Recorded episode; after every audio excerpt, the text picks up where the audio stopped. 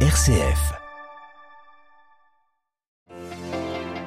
Le centre du monde, toujours à Londres depuis hier. En une semaine, le royaume a changé de Premier ministre et de monarque. D'ici une petite heure maintenant, le nouveau roi Charles III va s'adresser à la nation britannique pour la première fois à la télévision. Il sera officiellement euh, proclamé roi demain, prenant la succession de sa mère. Nous irons à Londres où des milliers de personnes euh, ont déjà ovationné euh, le nouveau souverain de 73 ans. Agi plus 1 entre ferveur et recueillement, l'émotion planétaire ne retombe pas, encore moins dans les pays du Commonwealth. Nous irons au Canada où la défunte souveraine s'était rendue 22 fois en 70 ans. Les anglicans, eux, perdent celle qui fut le chef de l'église d'Angleterre. Au-delà du royaume, c'est bien toute la communion anglicane qui pleure Elisabeth II, dont la contribution au dialogue écuménique fut importante. C'est ce que nous dira Yann Ernest, le représentant de la communion anglicane près le Saint-Siège. Enfin, dans le reste de l'actualité internationale législative ce dimanche en Suède, les nationalistes sont en tête du scrutin qui s'annonce serré dans ce pays nordique. Radio Vatican, le journal Delphine Allaire. Bonsoir, 18h à Rome, 17 à Londres. Dans un peu moins d'une heure, le nouveau roi Charles III doit adresser son premier discours à la nation britannique et au Commonwealth en ce premier jour du règne de Charles III qui a succédé à sa mère Elisabeth II, décédée hier au château de Balmoral roi est retourné à Londres avec Camilla, la reine consort, et a fait sa première apparition publique devant des Britanniques en liesse. Charles III accorde en ce moment même une audience à la première ministre conservatrice Liz Truss. Après son allocution tout à l'heure, un deuil national de 12 jours devrait être déclaré, soit un jour après les funérailles nationales d'Elisabeth II à Westminster. Londres, Jean Jaffré. Prince héritier de la couronne britannique depuis l'âge de trois ans, Charles aura eu le temps de se préparer au rôle de souverain d'une monarchie millénaire. Il a fait son apprentissage dans l'ombre de la reine, qui n'a jamais commis de faux pas, a souligné à la BBC Sir Nicholas Soames, petit-fils de Winston Churchill, un ami. Il saura développer son propre style, a-t-il assuré. Cet après-midi, Charles III et la reine consort Camilla ont reçu un accueil chaleureux d'une foule enthousiaste lorsque le couple est arrivé au palais de Buckingham et a longé les grilles où s'entassent des bouquets de fleurs. Or, selon les sondages publiés par les tabloïds, les Britanniques auraient préféré que la couronne soit directement transmise au duc de Cambridge, le petit-fils d'Élisabeth. Dans l'échec de son mariage, l'opinion avait pris parti pour la princesse Diana, morte dans un tragique accident à Paris. Longtemps, il s'est cherché un rôle avant de fonder des organisations charitables, notamment pour les jeunes. Il a défendu la protection de l'environnement, longtemps avant que l'on ne parle du réchauffement de la planète. Sa dénonciation de l'architecture moderne avait suscité des polémiques, tandis que son lobbying en faveur de l'homéopathie a été critiqué par le corps médical. Interrogé sur son activisme passé, il a déclaré Je ne suis pas idiot, je sais bien qu'être roi est un rôle différent. Londres, Jean Jaffré, Radio Vatican. Charles III sera solennellement proclamé roi demain matin lors d'une réunion du Conseil de succession réuni à Londres. Ce conseil se réunira à 10h heure locale au palais de St. James et la proclamation sera lue en public une heure plus tard du balcon de cette même résidence, puis dans toutes les provinces du Royaume-Uni le lendemain dimanche. Et petite curiosité, le nouveau roi Charles III n'était encore que prince de Galles, mais il avait rédigé une tribune sur l'une des figures de proue du catholicisme britannique, le cardinal John New canonisé par le pape à l'automne 2019. Une tribune, un éditorial spécialement pour les médias du Vatican, à lire en une du site vaticannews.va. Partons à présent dans un pays où la reine s'était le plus rendue. Elisabeth II a visité près de 22 fois le Canada, dont elle était souveraine. Sa dernière venue remonte à 2020. Partout dans le pays, les Canadiens portent le deuil de la reine. La conférence des évêques catholiques pleure aussi sa perte. Monseigneur Raymond Poisson, président de l'épiscopat évoque en elle un exemple de service, patriotisme, de respect de l'humanité et de dévotion à Dieu. Le point sur le deuil national, c'est à Montréal avec Patrick White. C'est une nation endeuillée qui salue l'héritage de la reine Élisabeth II. Le Canada a mis en berne ses drapeaux. Jeudi, la campagne électorale au Québec a été suspendue 24 heures également.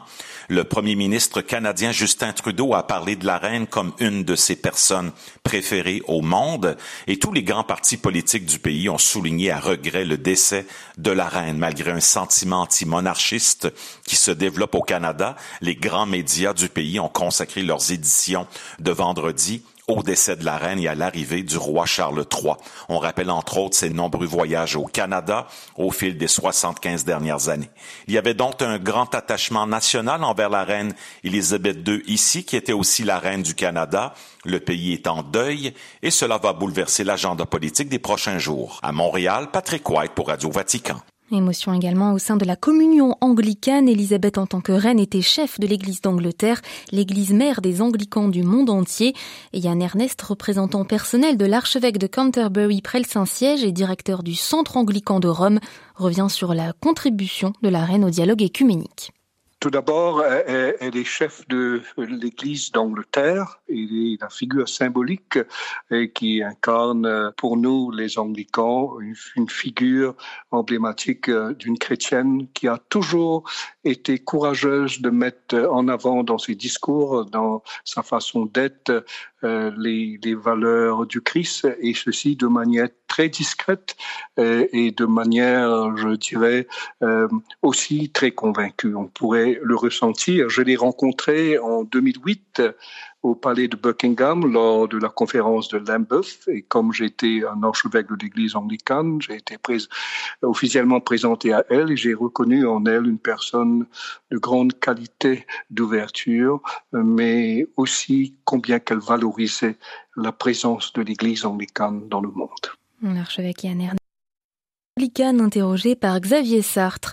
Voilà tout ce que l'on pouvait dire ce vendredi soir sur ce changement de règne au Royaume-Uni et dans le Commonwealth. Toutes les réactions, interviews, témoignages des responsables religieux dans le monde entier à retrouver sur vaticannews.va. De nouvelles sanctions américaines contre l'Iran après la cyberattaque ayant visé aujourd'hui d'être responsable de cette cyberattaque massive ayant visé membre de l'OTAN en juillet dernier. Ces sanctions visent principalement le ministère iranien du renseignement et son ministre Ismail Khatib. Le secrétaire d'État américain sera au Mexique lundi pour des discussions économiques bilatérales. Anthony Blinken affiche sa volonté d'un rapprochement malgré les différends nombreux avec Mexico, notamment migratoires. Le chef de l'État mexicain avait infligé un vif camouflé aux États-Unis début juin en refusant de participer au sommet des Amériques de Los Angeles au motif que Cuba, le Venezuela et le Nicaragua n'avaient pas été invités. C'est un scrutin inédit et indécis qui se profile en Suède. Ce dimanche, les électeurs sont invités à renouveler leurs élus locaux municipaux et les membres du Parlement, le Riksdag, pour les quatre prochaines années. Pour la première fois, les nationalistes pourraient accéder au pouvoir. La campagne était dominée par les thèmes de l'insécurité et de l'intégration des migrants autre thème qui s'est imposé dans la campagne, la place de l'école dans la société suédoise, intrinsèquement liée à la question de l'intégration, comme nous l'explique Piero Colla, professeur en modèle politique d'Europe du Nord à l'Université de Strasbourg. La question de l'école, de l'éducation, qui effectivement s'est acheminée depuis les années 90 vers une décentralisation et libéralisation très forte, est remise en cause maintenant, surtout du point de vue de l'intégration des migrants. Il y a une proposition qui était mise sur la table par le gouvernement social-démocrate qui concerne euh, notamment les écoles religieuses. Il y a jusqu'à présent une très grande liberté pour l'établissement de nouvelles écoles. Cela a été remis en cause notamment du point de vue de la disons, des pratiques discriminatoires du point de vue de l'égalité homme-femme, notamment dans les écoles islamiques, mais la chose n'est pas posé dans ces termes, il est question d'interdire complètement l'établissement de nouvelles écoles libres, comme on les appelle en Suède, à orientation religieuse. Des propos recueillis par Marine Henriot.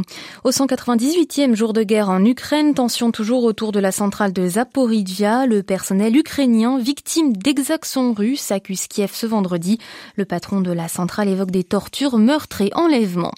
L'Ukraine où va se rendre pour la quatrième fois le cardinal Krajewski, préfet du Dicaster pour le service de la charité. Au nom du pape François, il ira à Odessa, Zitomir et Kharkiv, ainsi que dans d'autres localités à l'est du pays. Il s'agit, selon le communiqué du D'un voyage silencieux et évangélique pour être aux côtés des gens qui souffrent, pour prier et réconforter.